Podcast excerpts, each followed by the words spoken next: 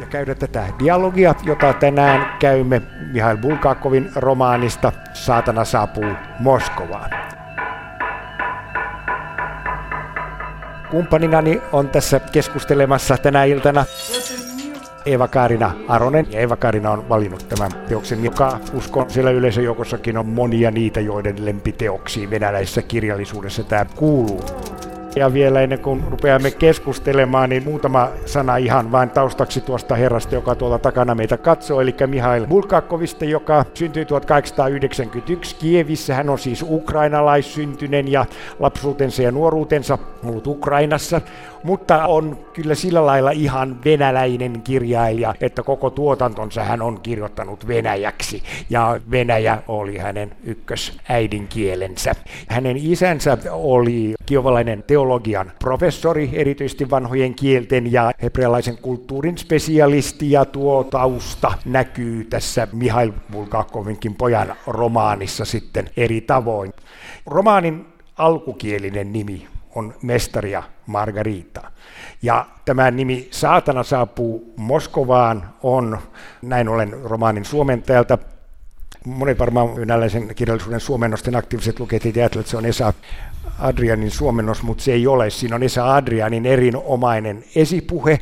Siinä on tiivistetty olennaisin tästä romaanista todella taitavasti, mutta suomentaja on Ulla-Liisa Heino. Ulla-Liisa Heinolta olen aikanaan kuullut, että tämä nimi Saatana saapuu Moskovaan on kustantajaehdotus. Ajateltiin, että Mestari ja Margarita nimellä se ei myy, vaan tällä nimellä sitten paremmin. Mulla on tässä nimilehdellä nimeni lisäksi päivämäärä 24.12.1969. Eli olen silloin ensimmäisen vuoden venäjän kielen ja kirjallisuuden opiskelija. Elettiin niitä aikoja, jolloin Helsingin yliopiston luentosalit paisuivat ja repeilivät venäjän kielen opiskelijoista, aloittelijoista. Meistä kukaan ei ollut lukenut koulussa venäjää, joten meille piti kehitellä tämmöinen vuoden pikakurssi, jolla suoritettiin aprobaattur yhdessä vuodessa. Minä olin yksi näistä innokkaista yrittäjistä ja kun tämä kirja ilmestyi, se tietysti osui jotenkin siihen saumaan. En muista enää tosiaan, sainko tämän joululahjaksi vai ostinko tämän itse, mutta kirja oli kohuteos Suomessakin sinä syksynä. Nimi oli Raflaava, Saatana saapuu Moskovaan. Siinä on sana Moskova, joka soitti kumeita kelloja suomalaisten sieluissa. Olisikohan nimi Mestari ja Margarita herättänyt yhtä suunnatonta kohua. Ja silloin 20-vuotiaana juuri opiskelijaboksiin muuttaneena luin tämän kirjan ensimmäisen kerran. No se vaikutuksen? Olitko sitä mieltä, että tämä on paras venäläinen romaani, minkä olet lukenut? Mä luulen, että ensivaikutelmat oli aika sekavat. Mä pidin sitä hauskana satiirina. Satiirinahan se tavoittaa välittömästi kaikki lukijat, koska se alkuosa on satiirin ilotulitusta. Mestarin ja Margaritan rakkaustarina oli muistaakseni mielestäni hyvin sekava ja kummallinen. Sitten mulla taas vetosi tämä Jerusalem-osuus suuresti, koska olin juuri tyttökoulusta tullut uskontotuntien ja kirkkohistorian läpitunkema ihminen ja luin erittäin kiinnostuneena tätä Bulgakovin selostusta näistä tapahtumista. Tosi minua hämmensi koko ajan se, että nimet olivat vähän väärin. Tapahtumia ei kerrottu sillä lailla, kun ne on totunaisesti evankeliumeissa kerrottu, se oli minusta hieno kirja, mutta jätti samalla monenlaisia tämmöisiä sekavia ajatuksia ja kysymyksiä. Ja tämä ei nyt ole varmaan mitenkään outo tai vieras asia kenellekään, joka tämän kirjan ensimmäisen kerran lukee.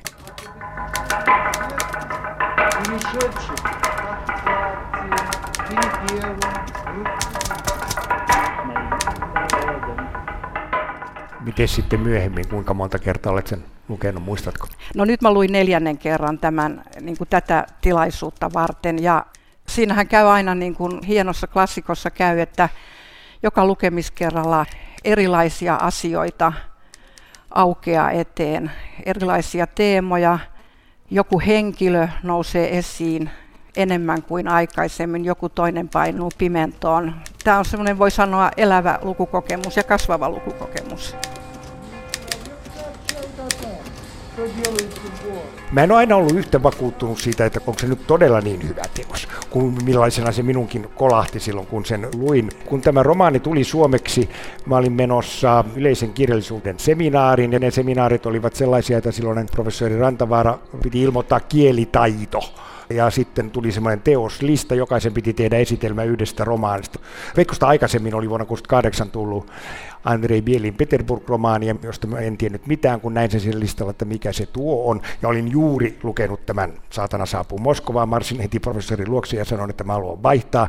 En, en, en halua tuollaista teosta, vaan nimenomaan tämän. Ja taas professori, professori kysyi minulta, että mikä se on. Hän ei ollut huomannut tätä teosta ollenkaan. Eva Karina Aronen kertoo tuossa mulle, hän oli selvittänyt, että esimerkiksi Helsingin Sanomat jätti tämän vuonna 1969 arvostelematta. Eli että se ei niin kuin heti ollut mikään niin kauhean kohuttu teos. Vaihto ei onnistunut ja Bielistä ja Peterburgista tuli sitten kohtaloni parikymmeneksi vuodeksi, mutta olenpa toki saanut sitten tähänkin romaaniin palata. Mutta mennään sen sisältöön. Tässä nyt jo kävi ilmi varmasti suurimmalle osalle tuttu, jos ei kaikille, että se on tavallaan romaani, jossa on jos ei nyt kolme romaania, niin ainakin siinä on kolme teemaa, jotka liittyvät toisiinsa, mutta ovat myöskin sitten ihan erillisiä osia. Kertoisitko se, ei vaikka vähän vielä, mitkä kolme on tuossa vilahti jo, juutalaiset nimet ja muut. Ensimmä, liikkeelle. Joo. Ensimmäinen taso, jolla tämä kirja alkaa, on Moskova, jonne saapuu Voland seurueineen, jota epäillään venäläiseksi vakoilija-emigrantiksi, vierasmaalaiseksi professoriksi, tai paholaiseksi. Tämä seurue panee Moskovan pahan kerran sekaisin pahankurisilla, ilkikurisilla tempuillaan.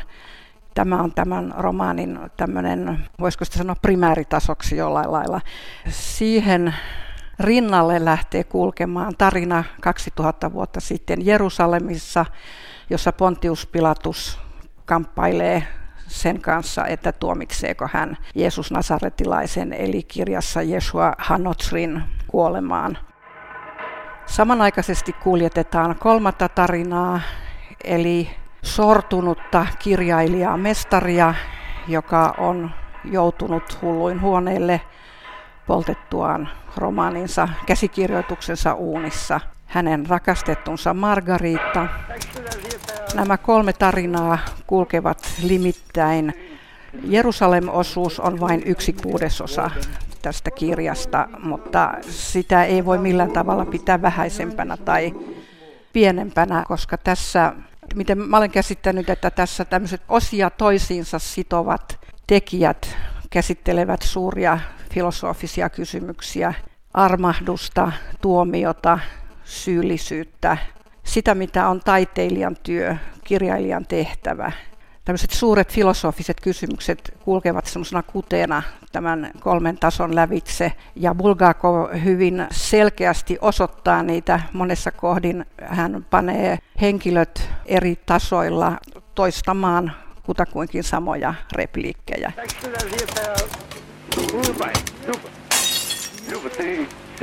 No, esimerkiksi pelkkä tämmöinen säähän liittyvä, että Pilatus valittaa, miten kirkkaasti kuu paistaa. Hän kärsii migreenistä ja kuun valo sokaisee häntä. Saman repliikin sanoo mestari Margaritalle, hänkään ei kestä kuun valoa. Ylipäänsä mä huomasin nyt tällä kertaa lukiessani, miten erilaiset sääilmiöt kulkevat ihmeellisesti koko tämän kirjan lävitse Moskovasta Jerusalemiin. Kuun valolla on hyvin tärkeä merkitys, mutta on myös rajuilmoja, sateita, hirveitä myrskyjä, aurinko pahtaa armottomasti. Pahtava aurinko on joo. sen kuun jälkeen kaikkein joo, se on, joo, tämä on yksi tämmöinen ikään kuin vihjelukijalle, jos näin voi sanoa. Kyllä, joo, ja se kuu toistuu todella monin, monin, Kyllä. monin eri tavoin, ja tietysti voimme lähteä sitten monella lailla sitä symboliikkaa sitten miettimään, kun tämä saatanan hurja seurue siellä seikkailee milloin missäkin, niin siinä istutaan kuun sakaralla, ja kuu on milloin mitenkin päin, niin kuin se tietysti onkin myöskin todellisuudessa. Tämä on juuri sitä Bulgakovien tapa myöskin tätä kuuta aurinkoa käsitellä aivan ehdottomasti sellaisina luonnonilmiöinä kuin ne on, mutta jotkut pikkukilpautukset, sillä niistä tulee sitten osa näiden henkilöiden elämää ja tajuntaa, Joo. niin siellä voi tapahtua mitä vaan. mutta se hehkuva auringonpaiste on erityisesti siinä Pontius Pilatusta kuvattaessa. Kyllä, se on se, se aurinko, on, joka häntä painaa Se on se hänen piinansa ja. ja lopussa kuuhan on sitten se vapahdus, joka vapahtaa Pontius Pilatuksen ja hän saa sen, mitä hän tarvitsee. Kyllä, mutta tosiaan nämä tietyt elementit toistuvat ja myöskin tietyt repliikit, joista tietysti se aivan olennaisin lause, johon siitä me varmaan joudutaan palaamaan vielä moneen kertaan, että pelkuruus on synneistä suurin. Se Kyllä. toistuu, se on keskeinen Kyllä. siinä Pilatuksen tarinassa, mutta se on keskeinen myöskin sitten näissä kaikissa Kyllä. tarinoissa.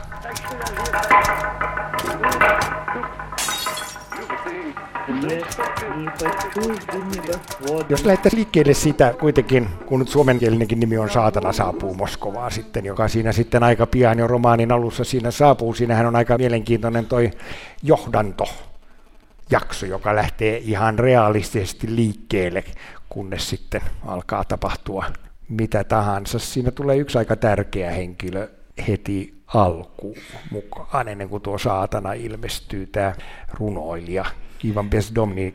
Näetkö sen, että se on yksi Joo, avainhenkilö tässä kyllä, teoksessa? Tämä Ivan Besdomni oli nyt se henkilö, joka mulle tällä kertaa lukiessa nousi hyvin selkeästi esiin. Hän on runoilija, istuu siinä Patriarkan lammella penkillä Volandin ja Berliosin kanssa, joka on kirjailijaliiton puheenjohtaja ja myös kirjallisen aikakauslehden päätoimittaja.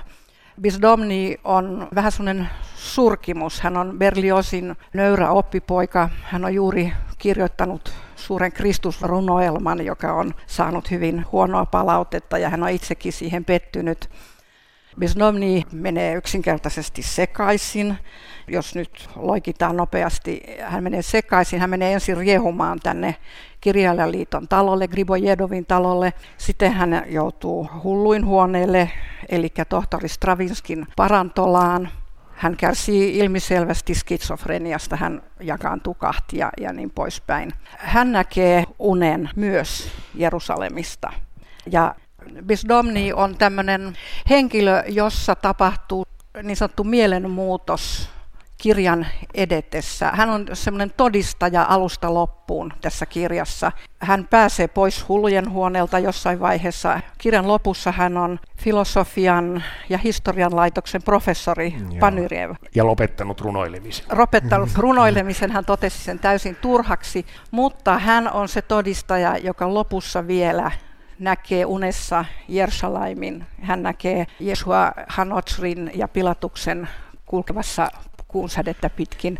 Tämä on minusta hyvin kaunis tämä Bisdomnin hahmo, koska me ehkä tarvitaan jotain sellaista todistusta siitä, että kaikki ei ollutkaan unta, koska moskovalaisethan unohtivat kaiken hyvin nopeasti, aika nopeasti, niin kuin kirjailija sanoo.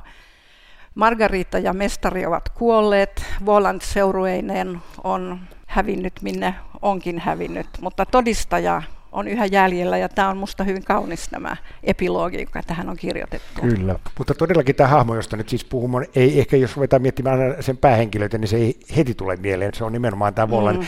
Volandin seurue ja mestari ja Margarita, mutta hän on se todistaja, joka on kaikkein eniten läsnä kuitenkin tai tietää nämä kaikki tasot ja tietysti sitten monenlainen ironia ja satiiri oman ajan kirjallista kulttuuria kohtaan ja kirjallista elämää kohtaan ehkä ennen kaikkea välittyy tämän Desdomninkin ja hänen kohtalon kautta, mutta yhtä aikaa sitten myöskin nämä vakavat teemat. Mutta mielisairaalaan heti joudutaan, ja tietysti sitten olennainen asia on myöskin se, että kun tämä Ivan Besdomni on täällä mielisairaalassa, niin siellä sitten hänen huoneeseensa yöllä tulee mestari, joka kertoo sitten oman kohtalonsa. Eli se kytkee nämä kannattaa oikeastaan siinä sitten vasta pääsemme selville siitä romaanista, joka siellä on aikaisemmin eri kohtia otettu. Siis Jesuahan Nostri on siis tämä päähenkilö, joka siis, se on hebreankielinen versio, siis Jeesus Nazaterilaista on kysymys, mutta Bulgakov on halunnut käyttää nimen noita hebrean ja aramean kielisiä nimityksiä jostakin tärkeimmistä paikoista ja henkilöistä.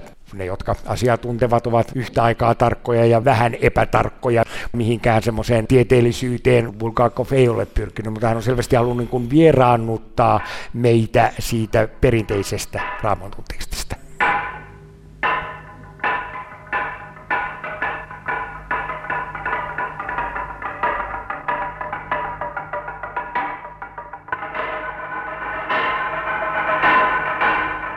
Mutta aivan alussa siinä sitten Berlioz ja tämä Besdomni käyvät tämmöistä keskustelua kirjallisuuden olemuksesta ja uskonnosta myöskin, ja siinä puhutaan vielä Jeesuksesta.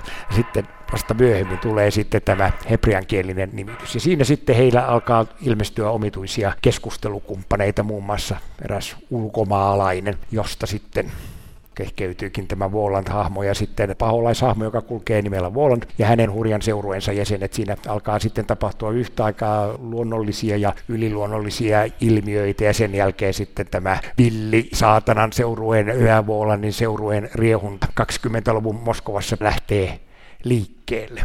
Saatana Volandin ja hänen seurueensa seikkailut Moskovassa ja se, mitä heillä tekevät. Voiko sinusta jotenkin nähdä, mikä siinä on olennaista? Onko se niin kuin neuvostoyhteiskunnan satiria, sitä se varmasti on, millä lailla, mitä mahdollisesti muuta?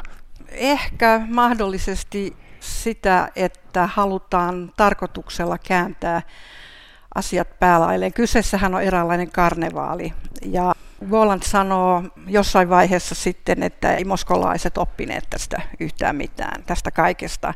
Ja ilmeisesti tarkoituksena oli, että jollain tavalla olisi pysähdytty miettimään, että mikä tämä arkipäiväinen normaali meno oli, mitkä olivat ne rakenteet, joiden varassa edettiin, mitä oli se tekopyhyys ja ahneus ja kaikki mahdolliset paheet, jotka Moskovassa vallitsivat. Tämä karnevaalin toinen puolihan on, sehän ei ole pelkkää sekoilua, vaan siinä on tämä toinen puoli. Ja epäilen, että tämä on myös ollut Bulgakovin mielessä. Kyllä, kyllä ilman muuta semmoinen yksi olennainen kysymys, mikä siinä on, kun sitten näitä tarkastellaan tätä moskovalaisten arkipäivää, asunnon saannin ja, ja vaihtamisen ongelmat, jossa niiden yhteydessä sitten pääsee tapahtumaan vaikka mitä, kun Voland joukkioineen ryhtyy asioita järjestelemään, ja tietysti sen myötä sitten erilaisia 20-luvun ja toki myöhemmänkin neuvostoelämän epäkohtia paljastuu loppumattomaan, mutta se on epäkohtien paljastamista toki, ja, ja sellaisena oli liian kovaa kamaa aikanaan ilman muuta julkaistavaksi, ja vielä 60-luvullakin asiat eivät olleet kovinkaan paljon muuttuneet, niin silloinkin, mutta se ei ole vaan sitä, vaan siinä sitten koko ajan aika merkillisellä ja taitavalla tavalla kulkevat myöskin nämä voi sanoa syvemmät teemat, kyllä ne tietysti tarpeeksi kovia ja ankaria oli ihan nämä käytännön kysymyksetkin. No sitten riehutaan kirjailijaliiton talolla Kribojedovilla, joka nyt oli sitten tämmöinen kirjailijaliiton talo ja erityisesti sen ravintola, jossa sitten sai sellaisia ruokalajeja, mistä mistään muualta ei saanut ja niin edelleen. Ja näihin kaikkiin paikkoihin sitten palataan eri lailla. Yksi asunto, johon tämä Volandin seurue sitten asettuu, on tässä nyt aivan erityisen keskeisellä sijalla, ja näin on katsottu, että Bulgakov on käyttänyt sen asunnon tämmöisenä eräänlaisena prototyyppinä omaa asuntoansa. Miksi nyt sitten niin? Sitä voimme tietysti tulkita tai miettiä monella lailla. No mutta kuitenkin sitten niin, sitten tietysti se ehkä se tunnetuin kohtaus on sitten tämä Varieté-esitys, jonka sitten Voland joukkioneen järjestyy, jossa yhtäkkiä ihmisille ruvetaan jakamaan rahaa ja, ja, ja, ja, ja uusia vaatteita, saa vanhoja vaihtaa uusiin ja sitten ne häviävät päältä ja ihmiset kulkevat alasti ja rahat muuttuvatkin ties miksi ja sitten seuraa se täydellinen kaos. Ja Bulgakov, joka itse 20-luvulla oli tunnettu nimenomaan loistavana satiirikkona, päästelee siinä nyt sitten ihan täysillä, ehkä nyt voisi sanoa niin, että tämmöisenä tarkemmin ja tiukemmin tehtyä satiiria on monissa hänen novelleissaan, mutta tässä ehkä on erityisen tärkeää, että siinä päästetään tämmöinen täydellinen karnevaali sitten irti tässä romaanissa, jossa kaikki kääntyy ylös alaisin ja ihmiset tulevat ja menevät ja häviävät ja löytyvät ja kukaan ei oikein tiedä mikä on totta ja mikä sitten jotakin muuta. Mutta se täytyy kuvata näin, että ne tärkeimmät teemat sieltä tulevat sitten Kyllä, esille. joo. Tästä kirjasta on, on kerrottu, että Bulgakov jo 20-luvulla kirjoitti osiota, jossa saatana saapuu Moskovaan ja jossa on oikeudenkäynti Jerusalemissa. 30-luvulla tämä kirja rupesi kasvamaan ja etenemään Mestarin ja Margaritan tarinalla. Tämä on varmasti sellainen kirja, josta, tai ei edes varmasti, vaan lukija näkee, että se tavallaan puristuu eteenpäin koko ajan. Ja se alun koominen hillittömyys ja hulluttelu, se jää taakse ja siinä teemat ja se sisältö, että mistä todella on kysymys, se ikään kuin puristuu puristumistaan kohti, kohti loppua.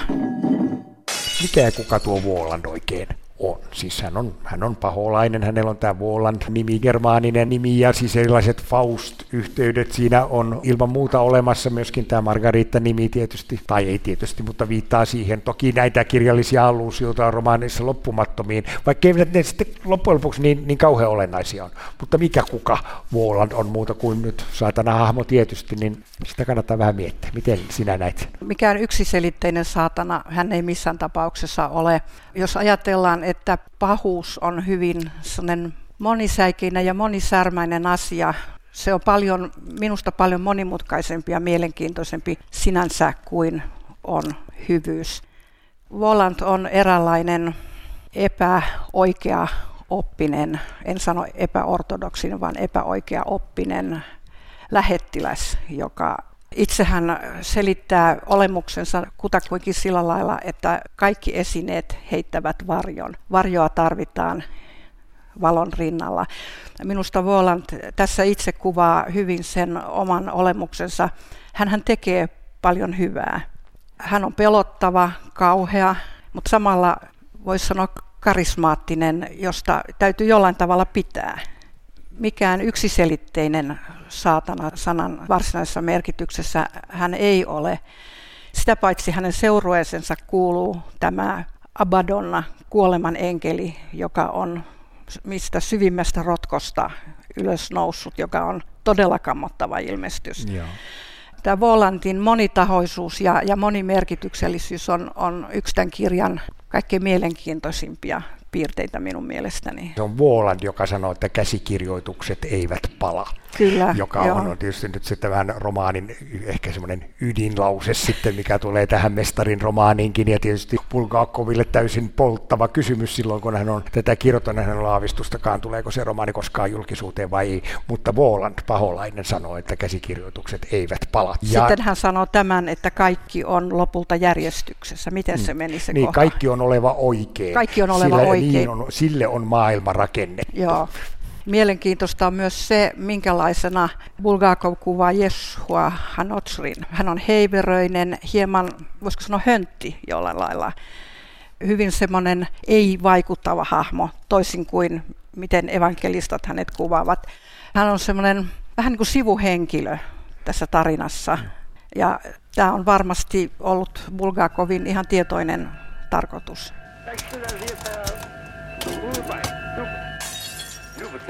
Не, не хочу господам.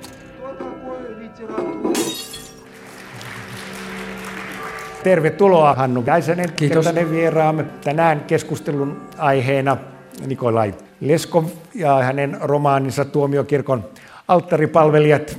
Nikolai Leskov on varmasti kirjailija, joka monet tuntevat. Hänen tuotantonsa ajoittuu 1860-luvulta 1890-luvun alkuun. Melkein joka ikinen kirjallisuuden historia lähdeteos sanoo aina, että Nikolai Leskov on kaikista venäläisistä kirjailijoista venäläisin.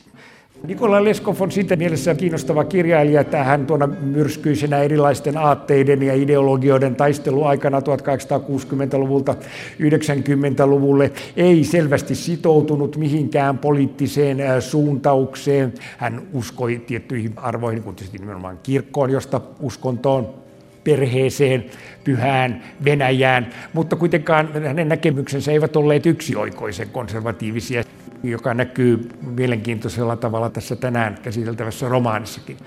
Leskov on armoitettu kertoja siinä tavassa, miten hän käyttää kerrontaperinnettä hyväkseen ja luo ihan omia ilmaisukeinojaan. Hän on yhtä aikaa sidoksissa traditioon ja sitten ihan omanlaisensa tradition luoja, jolla on ollut paljon seuraajia ja ihailijoita sitten 1900-luvun venäläisessä kirjallisuudessa ja miksei vielä tänä päivänäkin. Kirjassa Kolme päähenkilöä on papishenkilöitä, isä Saveli ja Ahilla ja isä Saharia, joka jää koko kirjassa koko ajan vähemmälle huomiolle. Hänet sanotaan, että hän haluaa olla mahdollisimman kevyt ja rasittaa maankamaraa mahdollisimman vähän. Mulle tässä kirjassa ainutlaatuista, mä en muista, olisiko mulla koskaan tullut vastaan sillä tavalla, että kirjan protagonistat on kolmen pappishenkilöön liittyvää. Tuntuu semmoinen ideana, että mahtaako semmoinen kirja toimia ja onko se välttämättä mikään oma genre, mutta tuommoisena kirjallisena kohteena minusta erityisen jännittävä ratkaisu se, että me voidaan tietää Leskovin aatemaailman kannalta, että sitä on kiinnostanut tämä pappien kohtalo, mutta keksii tai käyttää energiansa siihen, että kirjoittaa kolmesta. Kirjassa rakkausjuttuja siinä on hyvin vähän, oikeastaan ollenkaan. Kenties tämä isä Saveli hänen puolisonsa välinen hellyys, mutta sitten ei mitään tämmöisiä suuria klassikoita koskevaa tämmöisiä rakkausintriikejä. Että se rakkaus on sitten jossakin muualla. Miksi tämä romaani ja miksi Leskov nimenomaan oli sinun valintasi? Valinta varmasti sen vuoksi, että se on suhteellisen tuore tuttavuus. Mä oon toki lukenut venäläistä kirjallisuutta. Ihmeellistä, että vasta aivan äskettäin Leskov sattui käteen. Se tapahtuu, mä olin viettämässä viime joulua Helsingissä tuttavani huoneistossa ja mä en ottanut minkäännäköistä lukemista mukaan, niin mä olin vastikään jättänyt, tai jonkun verran aikaisemmin kohta ilmestyvän kirjani käsikirjoituksen. Ja, ja se oli jo siis niin kuin tavallaan mun, pois mun käsistä. Ja olin ajatellut vaan viettää rauhallista jouluaikaa Helsingissä. Mutta sitten huomasin, että kirjahyllyssä on venäläisen kirjallisuuden klassikoita, sellainen sarja. Ja mä sieltä rupesin noukkimaan niitä, rupesin katsomaan kolmea sivua tuota ja kolmea sivua tuota ja jotenkin ei sähtynyt vetämään. Ja sitten yksi kirja, mä en katsonut edes sen nimeä tai otsikkoa, otin vaan sen kirjan ja rupesin lukemaan sitä. Ja kolmen sivun jälkeen mä huomasin, että tässä on mun tämän joululoman kirja. Ja sen yhtäjaksoisesti muistaakseni joka päivä. Se oli hirveän vaikea jättää käsistä pois, mutta yhtäjaksoisesti luin sen ja valtavan innostuneena, haltioituneena Leskovin kirjoitustavasta ja ihmettelin hirveästi sitten, että miten, tämä, miten voi olla mahdollista, mikä on estänyt Leskovia tulevasta aikaisemmin jo minun lukupiiriin jollakin tavalla. Mutta onnellista tuota, parempi myöhään kuin ei milloinkaan. Siitä tuli heti mulle semmoinen, säkin mainitsit äsken tässä venäläisin kaikista venäläisistä kirjailijoista. Se epiteetti on kyllä hieman vaikea, mä en tiedä mitä sillä tarkoitetaan, mutta joka tapauksessa se nousi mulle mun suurien suosikkieni joukkoon. Sitten heti kohta sen jälkeen, mä olin lukenut ensimmäisen kerran tuomiokirkon alttaripalvelijat, tuossa edessä istuva Martti Anhava tuli mua kirkkopuistossa vastaan. Mä tartuin sitä raivelista ja sanoin, että miten sä et, hyvän aika sä, joka mun kirjallinen mentorini, että miten sä oot sensuroinut Leskovin mun elämästäni pois, että miten mä voinut elää tähän asti vielä. Ja Martti pari päivää sen jälkeen järjesti mulle hirveän Leskov tietopinon sekä mailin että kirjeinä ja myös Leskovin kertomukset, jotka mä sitten heti hotkasin tämän alttaripalveluiden jälkeen. Ja, ja siitä lähtien sitten kaikkea, mitä tietoa sitten mä Ranskassa, minä en osaa venäjää enkä pysty lukemaan sitä alkukielellä. Ranskassa hankkinut käsiini kaikki, mitä ranskaksi on kirjoitettu. Et siitä kenties tämä tämmöinen myöhäinen, mutta hyvin onnellinen Leskov-tutustuminen. Martti Anhava oli se, joka vihjasi tästä sinun Leskov-innostuksestasi minulle ja siksi kävin sinun sitten heti kiinni, kun tätä sarjaa suunniteltiin. Mutta mikä siinä Leskovin tekstissä sitten on, mikä nimenomaan lähti vetämään? Mikä sulla siinä ennen kaikkea viehetti? Olisiko kuvaamisen tarkkuus, energisyys, Leskovin lausetekniikka. En tiedä, voiko semmoista sanoa kuin lausetekniikka, mutta mä kiinnitin hirveästi huomiota sen lauseisiin, jotka oli hirveän energisiä, tehokkaita ja silti kuitenkin ei mitään prustilaisia meanderilauseita, vaikka se on toinen mun innostuksen aihe voisi olla. Värikylläisyys, kuvataiteilijalla, sen kuvien käyttö on niin voimakasta ja sitten dialogien kenties rehevyys ei ole kenties oikea sana, mutta ne on niin fantastisen napakoita. Ja sitten tämä koko kroniikka-käsite, joka rupesi imemään puoleensa. Myös mua ihmetytti hirveästi semmoinen, mä jotenkin osannut sitoa sitä 1800-luvun kirjoittamistyyliin millään tavalla. Musta se on hirveän modernia. Mä tykkäisin siitä, vaikka tietysti siellä on siis tämmöistä jotain tämän skassiin liittyvää ja mm, kansanperinnettä ja, ja sananlaskua ja kaikkea muuta semmoista, mutta sen tapa kirjoittaa, rakentaa lauseita on luultavasti tehokkuudessaan viittasi johonkin semmoiseen myöhemmin kirjallisuudessa tuttuihin ilmiöihin. Lähdetäänkö vaikka siitä kronikasta? Tämä on kronikaksi otsikoitu, kun ja sellainen on. Että miten sä sen kronikan siinä ymmärtäisit? Kronikoida lähteekö se? Mä en tiedä, mistä se oikein lähtee. Monta kertaa tuli tässä ensimmäiset, josta iski silmään, toista, kun mä luin sitä toista kertaa, just, että miksi tämä on kroniikka, miksi tässä lukee mm. kroniikka. Tarkoituksellisesti, mutta mä en tiedä, mä tavallaan käsitän sen, mutta onko joku toinen aikaisemmin tai myöhemmin käyttänyt, onko se peräti joku käsite siis? Tietyssä mielessä taustalla on, mutta se ei kyllä selitä alkuukaan kaikkea. Se, että varhaisimmat kaikki nuo muinaisvenäläiset kirjalliset dokumentit, jos ei ollut raamatun tekstiä, niin ne kulki useimmiten kronikkojen nimellä. Joo. Siis kirjoitettiin kronikkoja hallitsijoista, myöskin, myöskin pyhimyksistä saatettiin kirjoittaa kronikkoja, eli siis se, että se on kronikka, se, se lähtee faktoista, mutta se sallii myöskin sitten fiktiivisten piirteiden käyttämisen ja kertomisen, tarinan esittämisen. Kenties tarina. ajattelin tämmöisen, niin kuin, että se on tämmöinen faktoihin perustuva kertomislaji, mm. mutta tässähän esimerkiksi eletään kaupungissa Starkorod, mm. jonka nimistä kaupunkia tietääkseni ei ole olemassa, että se on täysin fantisoitu ja myös henkilöt. Toisaalta siinä tätä tehokkuutta varmasti lisää, siis semmoista aika napakat, lyhyet kappaleet. Se on jaettu tämmöiseksi pieniksi toinen toistaan eteenpäin lykkiviksi pieniksi jaksoiksi. Kun edellinen loppuu, niin se antaa jonkunnäköisen potkun sille seuraavalle jo, että sitä ei, se on lukijalta jännä kokemus, kun se antaa aavistukset seuraavasti, että on vaikea jättää sitä kirjaa pois lukematta sitä jatkoa. Sitten siellä on tietysti se on isompiin osiin, ja siellä on ensimmäinen, toinen, kolmas, neljäs luku, mutta sitten ne on nämä luvut on jaettu tämmöiseksi pieniksi pikkukappaleiksi, jotka on mulle taas lisää just sitä lukemisen nautintoa ja tehokkuutta. Kyllä, ja tuo on nyt nimenomaan aivan olennaista tuossa kronikan kertomuksessa, mitä juuri, juuri sanoit, että vaikka se aikaisemmin oli tämmöinen puoludokumentaarinen esitystapa, niin se salli myöskin sen, että kun kerrotaan yhtä asiaa, niin yhtäkkiä tuleekin mieleen toinen ja se lähteekin mm. viemään mukanaan ja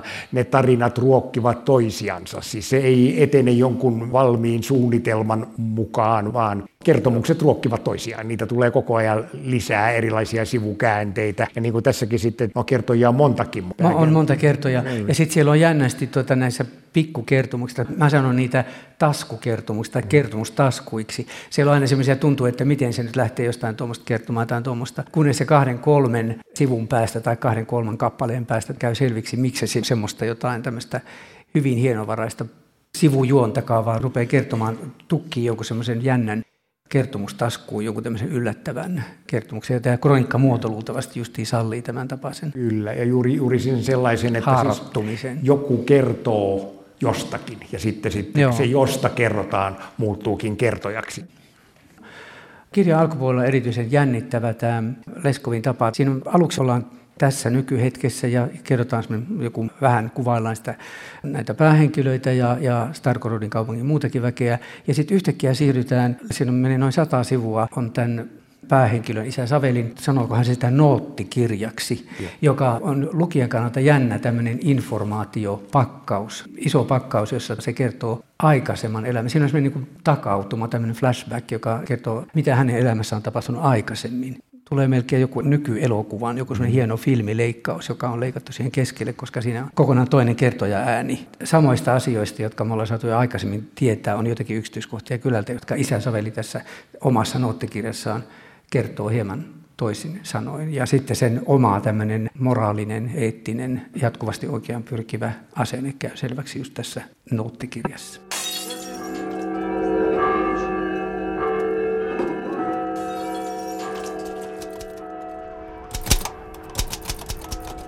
закругленных фраз и почтенных Ehkä meidän täytyy siinä nyt ottaa toi skas-termi esille. Miksi pitää olla venäjänkielinen termi? Mä voin koittaa selittää sitä sitten, mutta miten se... Niin, se voit varmasti selostaa sitä paremmin. Se tuli taas uudestaan tässä vastaan. Kaikkialta äh, hankkimini tietojen mukaan tätä skas-käsitettä on venäläinen kirjallisuus käyttänyt enemmän runsaasti. Toiset paremmin, toiset huonommin. Google muun muassa erityisen hienosti ja mä en tiedä, onko se sitten, onko juuri esimerkiksi Gogolin skas ruokkinut Leskovia, kun mun mielestä meille pitäisi selostaa, että mitä tämä skas on. Niin tietysti, jotka saa Venäjän, niin että siinä on tietysti satu, tarina, termi takana, mutta ennen kaikkea on kysymys siitä, että siis niin kuin kirjallisin keinoin pyritään välittämään suullinen kerrontatilanne. Eli tyyli, kieli vaihtelee sen mukaan, kuka puhuu. Ja tässäkin nyt vaihdetaan tiuhaan näitä puhujia. Ja jokainen puhuja, paitsi että Leskov, siinä voidaan ehkä pikkusen vielä palata aivan herkullisesti, luonnettiin heidän ulkonäköään ja vaatetustaan. Se keskeinen, millä he karakterisoituvat, on se tapa, miten he puhuvat. Ja tavallaan kun se kroniikka on siis semmoinen tarina, jonka pohjana on se, että sitä kerrotaan suullisesti. Ja Gogol siellä on, on takana totta kai monen, niin kuin monella lailla Leskovilla, mutta, mutta nimenomaan Leskovista se sitten ikään kuin alkaa tämä Skas-traditio. Leskov se mestari nimenomaan on. Ja sitten kun se päästää tämän Skas lauseensa esille, niin se aina kuvailee, varsinkin jos henkilö tulee ensimmäisen kerran esiin, niin minkälaista ääntä se käyttää. Minkälaista, kyllä, hyvin kyllä. tarkkaan siis, onko se baritoni vai tenori äänellä ja, ja sen äänen kimeyden tai kaikenlaiset tämmöistä. Ja sitten se antaa sen puhua ja antaa tulla sitä kassia.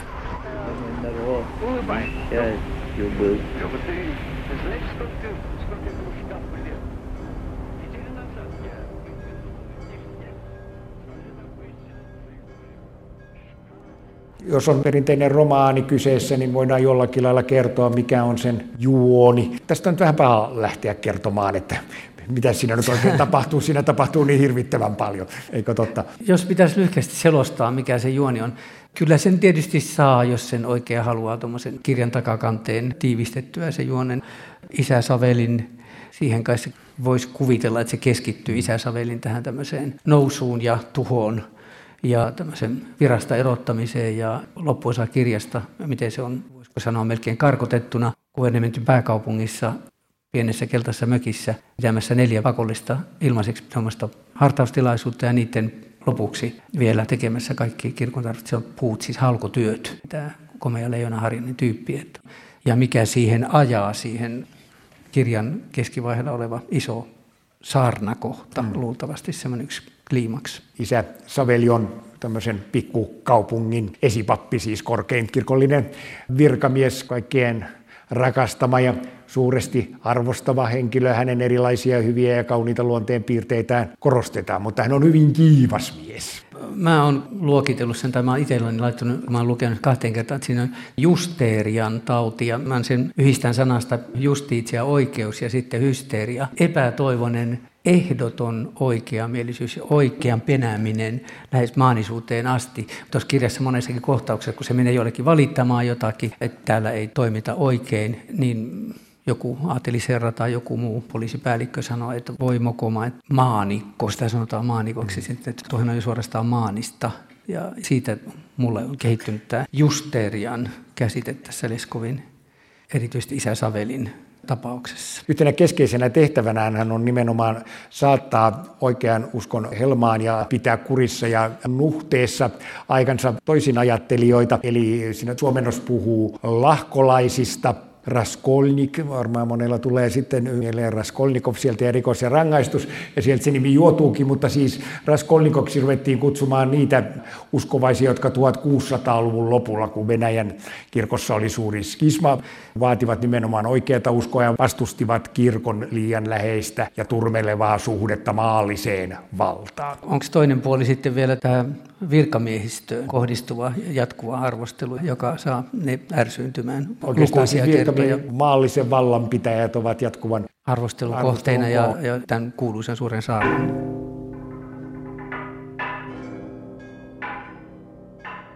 Tähän Leskovin kerrontaan ja sen, että se tunsi niin paljon kansan puhetapoja eri puolilta Venäjää laajamaan alueelta oli, siihen varmasti vaikutti se, että se kauppamatkustajana matkusteli Scottet Wilkinsin englantilaisen firman kaupparatsuna todellakin ympäri maata ja kertoo ainakin itse siellä, että se on ollut sille suurin oppi, kuunnellut ihmisten puheita ja sananparsia ja kansanviisauksia ja pappien puheita tietysti mm. ja, ja pappien käyttäytymistä eri puolilla Venäjää. Ja, mutta tämmöinen kaupparatsu tausta on mielestäni jännittävä siinä. Mä pidän hirveästi Leskovin lörpöttelystä. Minä en ainakaan, mä en osaa jättää mitään pois. Siinä on kenties, jos, jos tämä noottikirjojen, siellä musta semmoinen oikean hakeminen on joskus semmoinen että mitään mokomaa sanoo mun mieleni jossakin kohdissa, mutta silti kuitenkin se saa pidettyä intensiteetin yllä lörpötellessäänkin.